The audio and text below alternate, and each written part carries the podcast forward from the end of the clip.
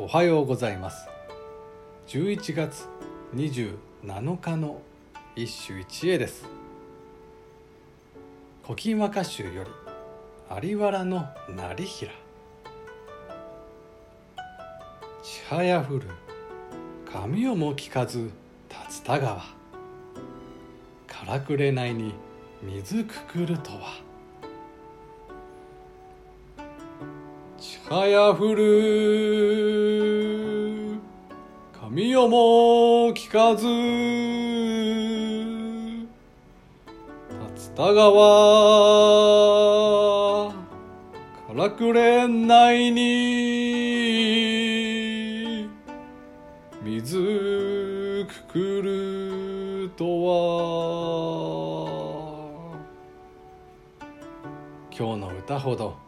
賛否が分かれる歌はあるまい。有原の成平の千早降るだ。定家先週の百人一首に取られ江戸時代には落語の演目に。現代では少女漫画のタイトルを飾り愛好される一方本作集と揶揄される。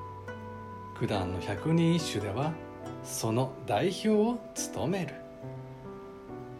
なんとなれば色好み成平のらしさがみじんもないからだ。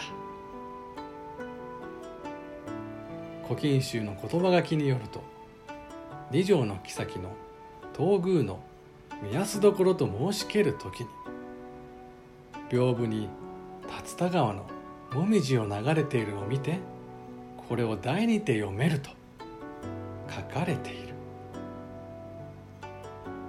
私たちは成平に伊勢物語で見た躍動を期待しているのだ。決して絵空のおべんちゃらではない。果たして定家はなぜこれを取ったのか。想像だがかつて熱情を交えた二人。成平と二条の妃こと高い子の慣れの果てに深い哀れを感じたのではないだろうか。以上今日も素晴らしい歌に出会いました。